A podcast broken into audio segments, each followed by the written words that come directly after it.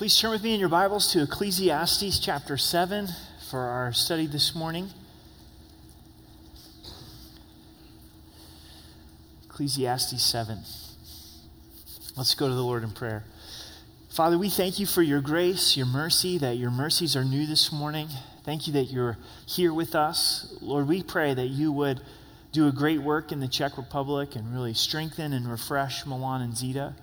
And God, that you would do a great work in our hearts this morning, that we would look to you, Jesus, that we wouldn't look to rules or systems, but really deepen our relationship with you. So we thank you and we praise you in Jesus' name. Amen. Ecclesiastes 7 brings a huge shift in the book. We find Solomon going from a hedonistic perspective to a moralistic uh, perspective. Hedonism is the seeking of pleasure above all else. A hedonist would say life's goal and aim is to live for pleasure. That's emptiness. Solomon has established that for us. He's tried everything under the sun. Now Solomon turns to be the classic good guy the classic guy that is living according to good morals. And he's also going to point to that morals, apart from a relationship with God, is empty as well.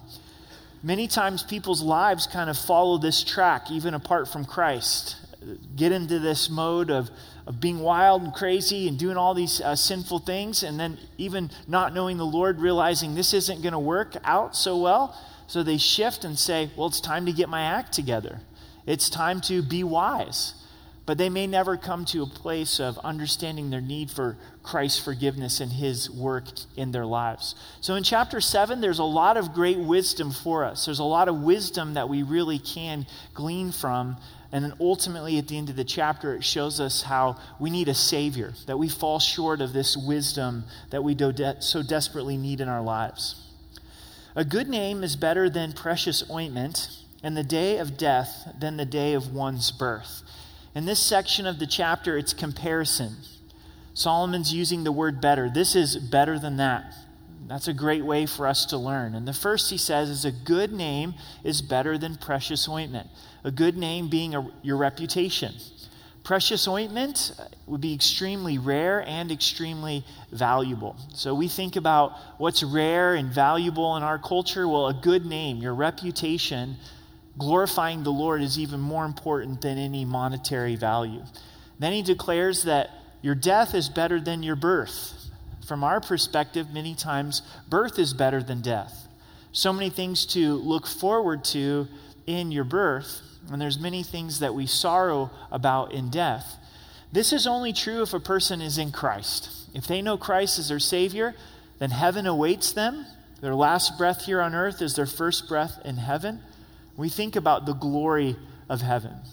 Psalms 116 tells us, Precious in the sight of the Lord is the death of the saints. Uh, Charles Spurgeon, uh, he put it this way Death is the end of dying. On the day of the believer's death, dying is over forever. The saints who are with God shall never die anymore. Life is wrestling, struggling, but death is the end of conflict. It is rest and victory. So that's a great hope for us. As we come to that place when the Lord knows when we die, our death is better than our birth because we're in Christ. Verse 2 Better to go to the house of mourning than to go to the house of feasting, for that is the end of all men, and the living will take it to heart. If we had a choice between the house of feasting or the house of mourning, what would we choose? We would all choose feasting. Broncos are playing today, right? Go over to your friend's house, eat some good food, celebrate. Hopefully the Broncos go 3 and 0. That sounds a lot more fun than going to a memorial service this afternoon, doesn't it? To mourn the loss of a loved one, a close family member, a friend. But Solomon tells us it's better for us to go to the house of mourning because we will take it to heart because this is the end of all men. There's something eerie about sitting in a funeral because it's the fate of all of us. The statistics on death are amazing. Right? Everyone's going to die. Everyone passes away. We all have an expiration date that God knows that's been placed upon us, but we don't know. And when we sit in that moment and we think about our lives and we think about eternity, we think about what's really important, there's heart change that happens. We glean about God and we glean about the way that He wants us to be loving and investing in others. Some things that seemed important before we came into the funeral don't seem so important when, when we leave. Verse 3 continues this thought Sorrow is better than laughter, for by a sad countenance the heart is made better. We would choose laughter, but Solomon in wisdom is saying sorrow is better, because a sad countenance is where the heart is made better. God does great work in our hearts through pain if we allow Him to. There's a series of books that were written for kids by Lois Lowry, and the first of the books is called The Giver. Also, a movie was, was done off of the, that particular book. And the idea is you have a group of people that make a utopia, this community where they try to have the absence of pain and what they did is they wiped out all of the memories of difficulty in people's lives. Not only any pain that they might have experienced, but any memory of pain in society. So there was no memory of war, there was no memory of famine, and then thinking that that would produce this greater society. One particular old man has the keeping of the memories. That was his task was to hold on to all of these memories and he's passing those memories off to a young protege. But in the book, you discover that this is actually not helpful for society because true life change and growth happens through pain. You think about it in your life, how have you learned about Christ and how have you learned the important lessons in your life? It comes through pain. And I was thinking about this a few years ago and thinking about things that I have learned, and very rarely has it been with the absence of pain.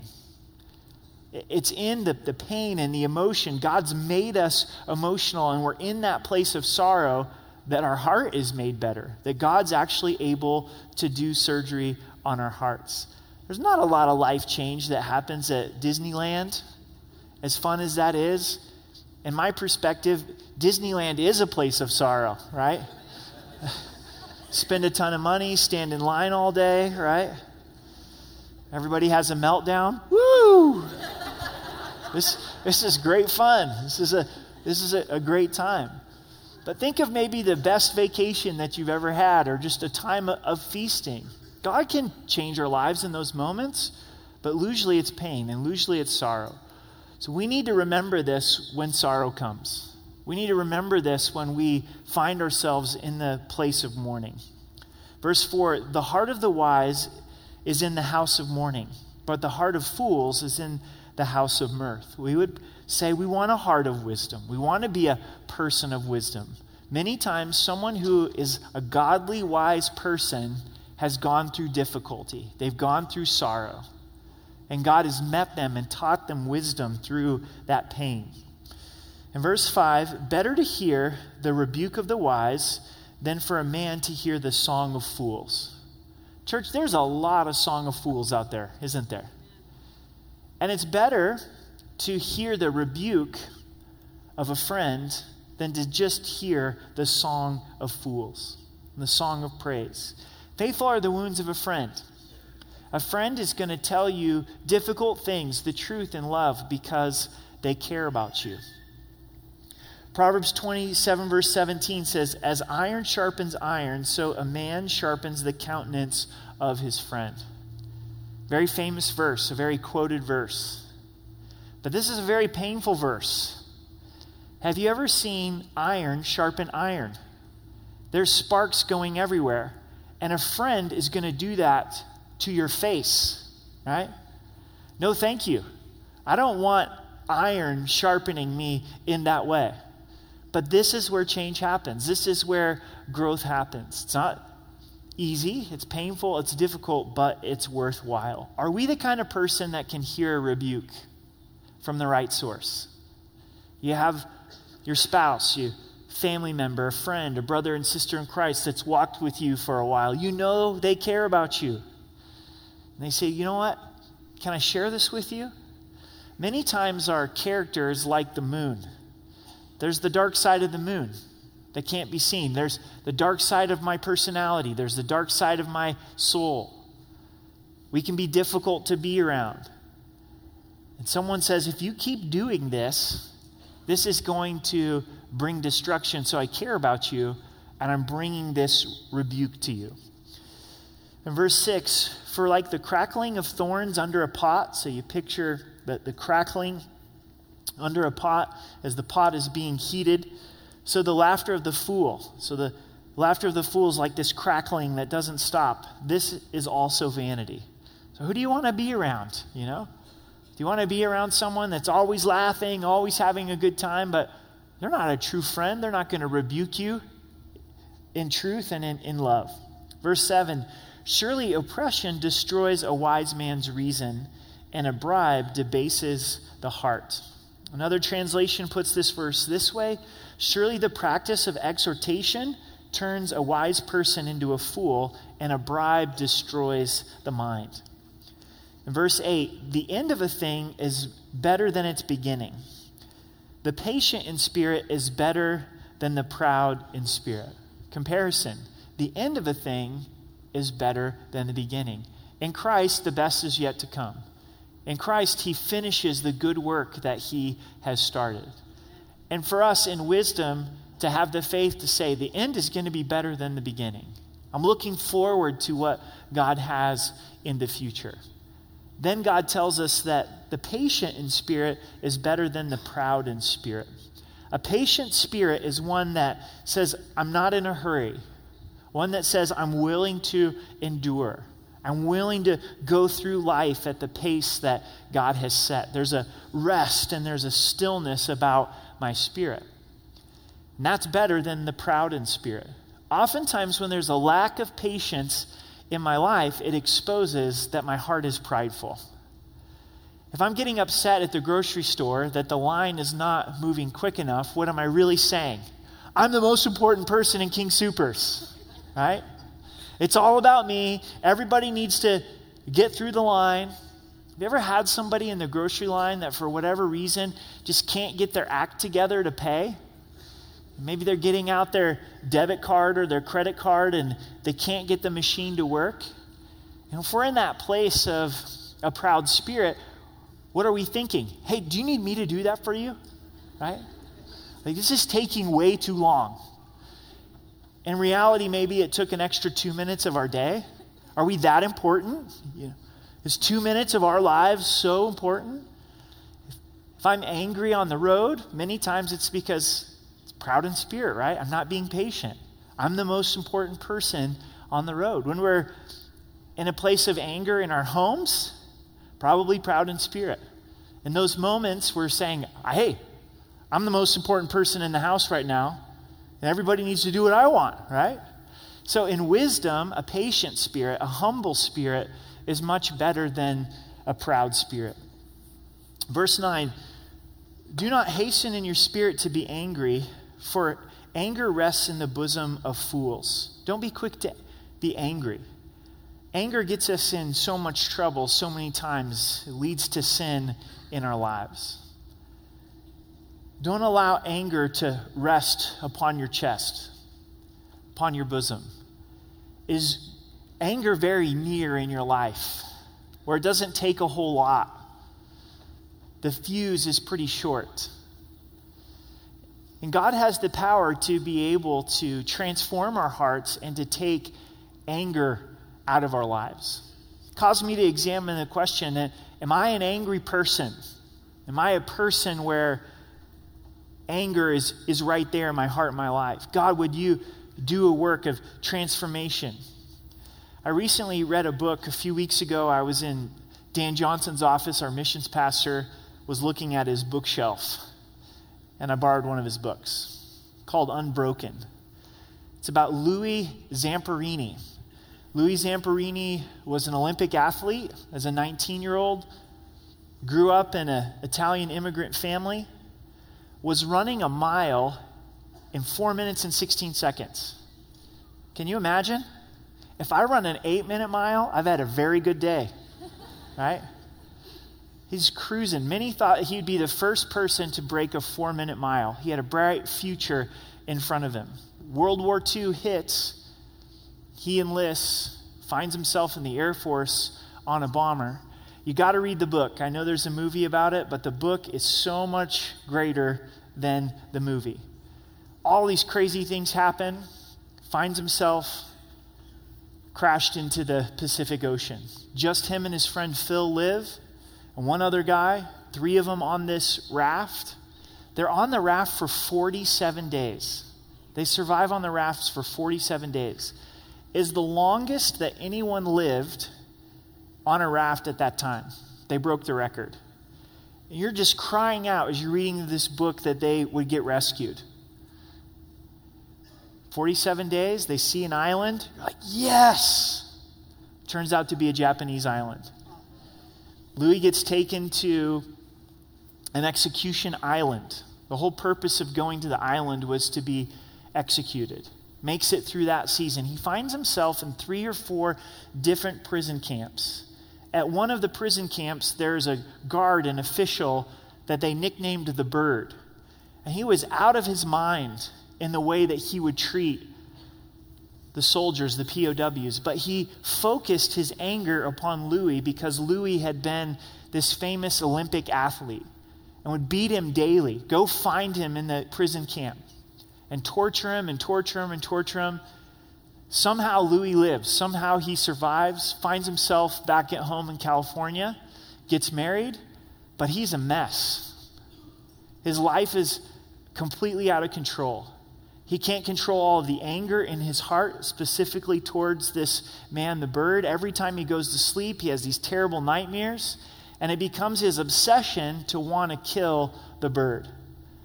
He's married, becoming very violent with his wife drinking a ton of alcohol, the alcohol numbing him, doing regretful things in, in bars.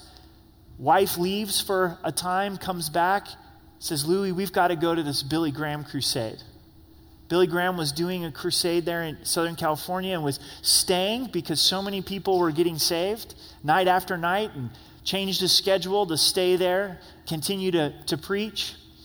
Louis decided to go and he walked out. His wife continues to harass, You need to go again. Goes again, and he gets saved.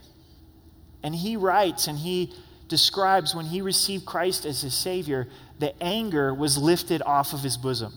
The anger was lifted off of, of his chest. He never had a nightmare again about the bird. This intense desire to, to kill the bird, this crazy officer, went away. It's the power of the gospel. It's the power of the love of Jesus Christ to change a life. And I was reading that, I was encouraged by God's ability to currently work in our lives. You may not know Christ as your Savior, you may not have trusted Him for salvation. Jesus loves you, and He has the ability to change your life. Maybe you've been a believer for a long time. But yet, there's areas of our character where we go, you know what? This is right there in my heart and my life. And too many times I respond this way.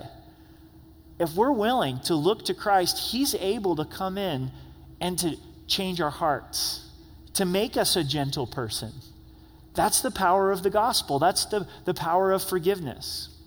Louis made a couple of trips back to Japan, found these guards that imprisoned him. Many of them were still alive and he extended God's forgiveness uh, to them. That's the power of who, who God is. If we're willing to look to him and trust him and say, God, I want you to do a work in my heart and in my life. In verse 10, do not say, Why were the former days better than these? For you do not inquire wisely concerning this. Do you ever look back and go, Those were the good old days? This is unwise because we don't remember accurately.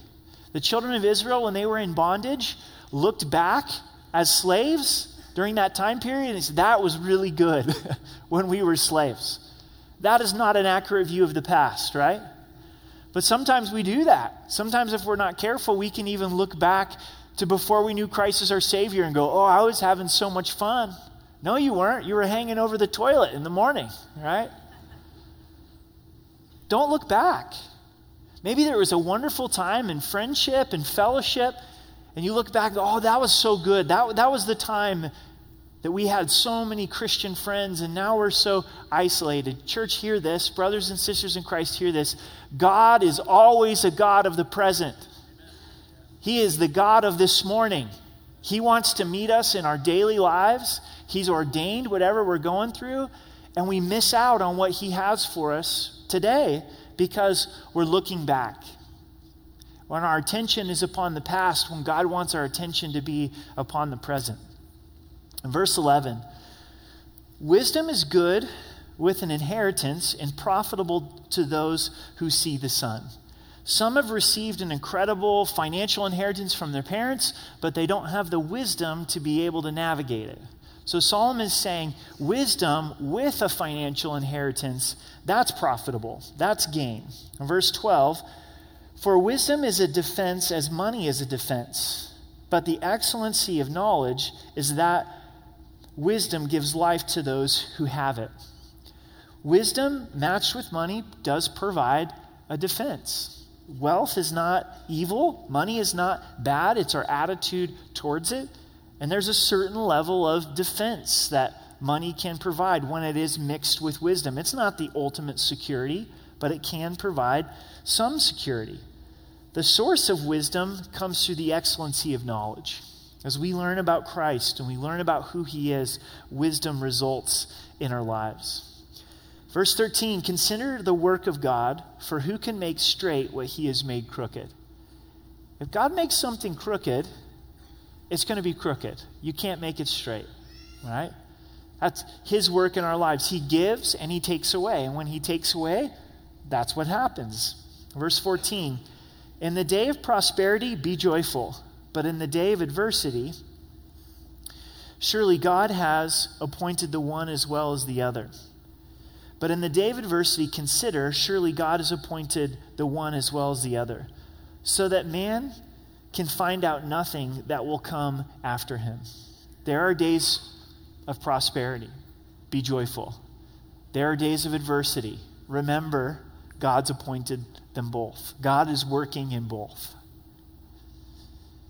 If we didn't have seasons of adversity, the times of blessing and prosperity wouldn't be near as joyful, right? When you've been sick, all of a sudden when you're healthy, you're like, woo, I feel so good. This is, this is incredible, right? When you go through a loss of a friendship and God provides another, you're, oh, I'm so thankful for this friend that God has provided. When you go through financial difficulty and go without, then when God provides, you're not taking it for granted. You're like, I, I am so thankful to go buy groceries because I know what it's like to not be able to buy the groceries. The end of verse 14 tells us that we're not going to find out what's going to come after us. So we can't focus on the future and we can't get concerned, or we can't focus on the past and we can't get overly concerned with the future. We don't know what's going to happen, we don't know what's going to take place. In verse 15, I've seen everything in my days of vanity. There is a just man who perishes in his righteousness, and there is a wicked man who prolongs life in his wickedness. We've seen this, haven't we? Someone's walking with the Lord, they do have this wisdom, and yet they die young. From our perspective, they die prematurely. But then there's someone who lives like hell on wheels, right? And they've got nine lives, like a cat. Just seems like nothing can be done to destroy them. And Solomon observes this as well. In verse 16, do not be overly righteous nor be overly wise. Why should you destroy yourself? Do not be overly wicked, nor be foolish. Why should you die before your time? Solomon here is not encouraging us to be wicked. When we read this and we don't be overly righteous, don't be overly wise, what is he referring to? He's referring to being self righteous, the lack of humility in our lives. The Pharisees were probably the classic moralists that were squeaky clean from an outward perspective, but their hearts were far from God. They didn't have a relationship with God, and there wasn't a true godliness in their lives. We don't want to be pious, we don't want to be puffed up. We don't want to be overly righteous. We want to be honest about our own struggles and sins and shortcomings. Verse 18 it's good that you grasp this. Solomon's saying it's, it's good that you grasp this balance of not being overly wicked and overly righteous. And also, do not remove from your hand from the other. For he who fears God will escape them all. So, in fearing God and putting God in his proper place, we won't be overly righteous. We won't be in a place where we're pursuing wickedness. Wisdom strengthens the wise more than 10 rulers of the city. So, when there's wisdom in our lives, there's strength that comes, even more so than having 10 key leaders surrounding you. Verse 20 For there is not a just man on earth who does good and does not sin. Sounds a lot like Paul in Romans chapter 3 For all have sinned and fallen short of the glory of God. What Solomon starts to expose here in this last section of the chapter is wisdom is good, and there's value in wisdom. It's greater than the hedonistic perspective, but the problem is I fall short. The problem is I sin. We thankfully get to live our lives under the impact of the cross of Jesus Christ in the new covenant. Solomon is looking forward to the coming Messiah, but he's living under the old covenant. That is a moralistic perspective, that is a set of rules and laws. Do you know how that frustrating that would be to have a relationship with God that's based upon the law? Because you're always falling short. You're always needing sacrifice. The animals could cover sin but not take away sin. So wisdom is good. The problem is is we can't live up to it. In verse 21. Also, do not take to heart everything people say, lest you hear your servant cursing you. For many times also your own heart has known that even when you have cursed others. Don't take to heart everything people say. This will save us a lot of hardship, won't it? Maybe you hear somebody talking bad about you, right? You overhear a conversation that you weren't supposed to hear. You were included on a group text and they didn't realize that you were on it. And they're talking about you. Or even worse, they texted you on accident, but yet they were talking bad about you. It's really easy to take that to heart, get discouraged, get angry, how could they? And what Solomon's encouraging is never mind. Let it go. Don't try to correct it. Turn a blind eye and a deaf ear because in our hearts we know we've cursed others. In our hearts we know that we've talked bad about others. You know, the life of a pastor is very public. You can't avoid it, right? Your life is out there and Pastors are making decisions and leading and teaching the word, and not always, but sometimes people get upset with us. And there'll be times where I'll walk up to two or three people in the foyer, and you just get the sense by their body language oh, yeah, they were talking about me, not in a positive way, right? Maybe over here, just a little bit of the end of the conversation, then they turn and say, Oh, Pastor Eric, it's so good to see you. We love your teaching, right? And what does my flesh want to do? No, you don't love my teaching. You're just talking smack. Like, let's take this to the back alley. Let's just do this for real. You know, come on. Let's be let's be honest with each other, right? take it all personal, get all puffy, and you know, why you why you talking bad about me, right? That that whole thing. And this verse has brought a lot of comfort to me to say, you know what? I know that I've talked trash about others. I know that so many times I've, I've been guilty about not handling my frustration appropriately, and, and I'm not going to put the pedal to the metal on this one. I'm going to simply just say, hey, great to see you guys. Lord bless you. I'll just let you finish your conversation, walk away, right? You know? Verse 23 all this I have proved by wisdom. I said, I will be wise, but it was far from me. to me, this is the key verse in verse 23, is because Solomon's saying, I proved something here. I've proved that wisdom is better. I think we would all agree this morning. Isn't wisdom better in our lives? To have the knowledge of God in the way that He wants us to live and then do it and apply that to our daily lives. And then there's this decision of Solomon. Solomon saying, I have decided I will be wise. But then what does he say? It's far from me. I can't live up to this standard of wisdom. I can't live up to this wisdom that I am also teaching others. Probably for most of us this morning, not all of us, we've come to a perspective of saying, I desire wisdom in my life. That's why we're here, right? But yet we also experience this frustration because we fall short. Have you ever said, you know what, I'm ready to learn about this area of marriage, so I'm going to get a few books, going to listen to some podcasts, I'm really going to try to grow as a godly husband, as a godly wife. Oh, okay, this whole parenting thing. I need some resources, I need some tools. I'm really going to learn about this. Okay, finances. I'm tired of making foolish decisions with money. I'm ready to have some godly wisdom. Of course, who do you call? Dave Ramsey, right? Get the total money makeover, right? All right, I'm, I'm going to do this. All good things. But inevitably, at some point in the process, we experience our own depravity, don't we? I cannot follow through with these things in this book the way that I'm supposed to.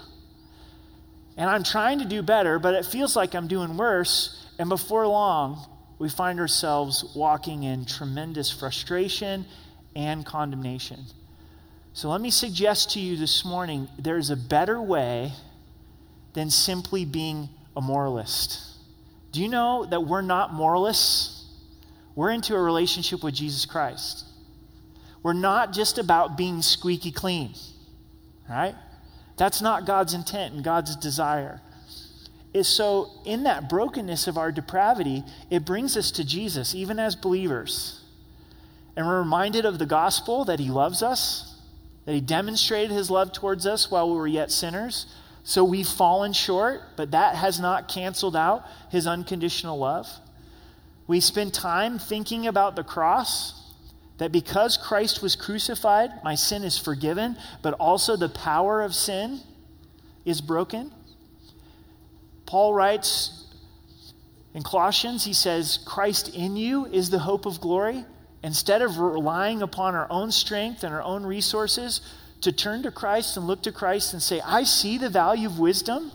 I desire this in my heart and my life, but I can't do it. So I need you. I need your help. I need your strength. And I'm making the decision to follow. But honestly, Jesus, if you don't show up in my life, I'm sunk. It's not by my power or my might, but it's by your Spirit. I am in this place where I'm ready to follow, but I need your help. That's entirely different. So, a godly life is important, but why and how is even more important. Why? Why do we want to have a godly life? Well, because I see the benefit of wisdom in my life. gong, wrong answer, right? We're not just trying to live a godly life because we want a better life. I don't see Jesus going around saying, This is your best life now. You want your best life now? Then live in this manner, right? What did Jesus declare? That, that He's God and we get to live for His glory. So it's not just about my life being better, but God, I want you to be glorified. That, that's the why. And the how is Jesus. So that when people see our lives and they go, wow, you seem to be living in wisdom. You say, you know what? The only reason there might be wisdom being lived out in my life is because of the reality of Christ. Because He's forgiven me of my sins. And He is helping me. I couldn't live this way apart from Jesus. I couldn't manage my finances apart from Jesus. I couldn't have self control apart from Jesus. You see the difference? So let's look at verse 24 and verse 25. As for that which is far off and exceedingly deep, who can find it out? I applied my heart to know to search and to seek out wisdom and the reason of things, to know the wickedness of folly, even of foolishness and madness. Psalms really seeking after wisdom and answers. This is one of his conundrums. This is what got Solomon in verse 26. I find more bitter than death the women whose heart is snares and nets, whose hands are fetters, who please he who pleases God shall escape from her, but the sinner shall be trapped by her. What really caused Solomon to fall from wisdom was women, was his choice in marriage. It was sexual sin, it was sexual immorality. You're saying, well, wait a second. I thought that Solomon was married to all these women and sex inside of marriage is good. Yes, sex inside of marriage is good, but not when you have a thousand wives. That's abusing the system. You know, that, that's making every girlfriend a wife and calling it good, right?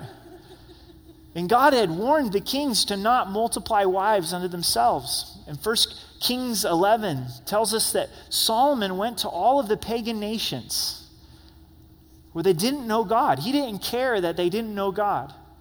So he married of the Egyptians and the Amorites and all the ites in the Bible. He says, Come on, I want these foreign women to, to be my wives. And something tragic happens there. It says that these women then drew his heart away from God, and Solomon went into idolatry. His heart wasn't loyal to God, he was serving many, many gods. And Solomon expresses this here. He says, I've been caught in this trap. And you're going to be blessed if you are not caught in the trap of an immoral person. What's interesting about Solomon's writing is so much of what he wrote about was warning about the immoral person in the book of Proverbs. But yet, he finds himself falling into it. In verse 27, here's what I've found, says the preacher, adding one thing to another to find out the reason, which my soul still seeks, but I cannot find. One man among a thousand I have found. So I found a, a good friend out of a thousand men. But a woman among all these I have not found. Now, please don't misunderstand. This is not a statement on women. This is on statement of Solomon's inability to choose a virtuous woman. Right? Here he married these a thousand women, but he says, of all these a thousand, there was not one who I would trust. There's not one who is virtuous. Proverbs 31, verse 10 says, Who can find a virtuous wife? For her worth is far above rubies. Men, if you're married to a godly woman, you have a tremendous gift from God. Go home and say, Thank you, thank you, thank you, thank you, right?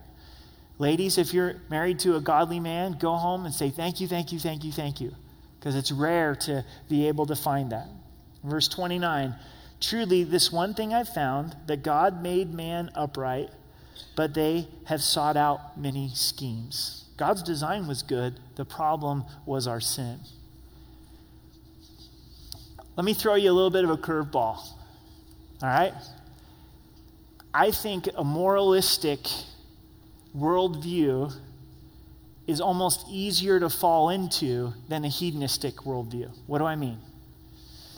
Most people get to a place of understanding sin has a big price tag. And they decide, I want wisdom. Do you think that there will be a lot of moralistic people that won't be in heaven? Absolutely. Absolutely. Because they're trusting in the fact, I'm a good guy. You know, I love my spouse, I pay my bills, I'm involved in my community, yada, yada, yada, but they're not honest about their own sin before God and their need for Jesus Christ. If that's you this morning and you've been in a place where you're saying, I don't need Jesus to die for me, I would pray that you'd get saved, that you would realize that we all sin, that we all fall short of the glory of God. Like Solomon, here's the standard, but we've fallen short of that standard. And as we sing this last song, to come and receive Christ as your Savior, to not trust in your works.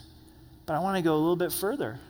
I think that religious people tend to fall prey to a moralistic perspective instead of a Christ focused perspective. The Pharisees were really good at coming to church, weren't they? They were really good at studying the scriptures. They could give a great Bible study, but they were not trusting in Jesus. You did not find the Pharisees crying out before Christ, saying, Woe is me, for I'm a sinful man. And what's ironic about it is who killed Christ? The Pharisees, right? Here they were, so religious and so moral, but yet they were planning murder, right? And being a rule follower can really not transform our lives. And it's easy for us to start looking to a system on marriage. Here's these principles that are going to make for me to have a great marriage. Here's these principles that are going to make me a great, great parent. Here's the Bible study tools. I do verse by verse Bible study, right? I do inductive Bible study. Right? And we're looking to our system. But there's not a lot of Jesus there. There's not a lot of brokenness before Him. There's not a lot of trusting in Him, a lot of relationship with Him. And before you know it, we're following rules instead of following a relationship. And a relationship goes so much further. So, what am I saying? Focus on Jesus. Focus on that relationship with Him and relying on His power and His strength to be able to live in a wise manner. Otherwise, we're sunk. Otherwise, we can't do it. To walk in the Spirit. What does that mean? It means to allow the Spirit of God to govern our lives. The Spirit wants to lead us, and then we walk in step with the Holy Spirit. Holy Spirit, what do you have for today? What do you have for this afternoon? Help me in the words that I speak to glorify and honor you. And the Spirit of God is going to start to speak to us as we're willing to follow. He may say things like, shut your mouth, right?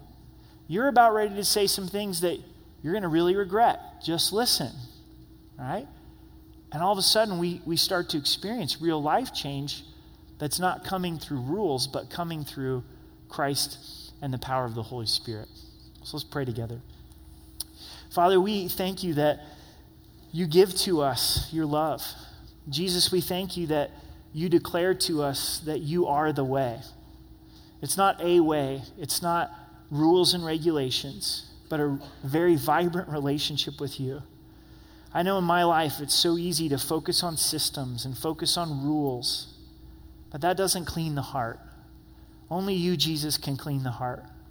And like Solomon, we see the value of wisdom, but so many times it's far from us. So we express our need for you afresh this morning. Jesus, we need you. And would you do a great work in our lives for your glory? In Jesus' name, amen.